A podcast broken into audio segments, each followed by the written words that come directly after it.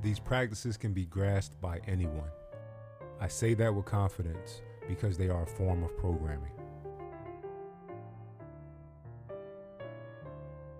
Study the process. Everyone loves a good success story and everyone focuses on the triumph. People love Rocky because of the iconic scene at the top of the Philadelphia Art Museum steps. But what about all of his failures during the movie?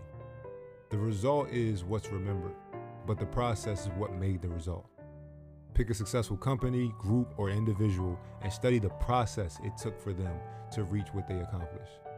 This research will lay a blueprint for you to build upon your own skill set and how to handle adversity when it undoubtedly shows up.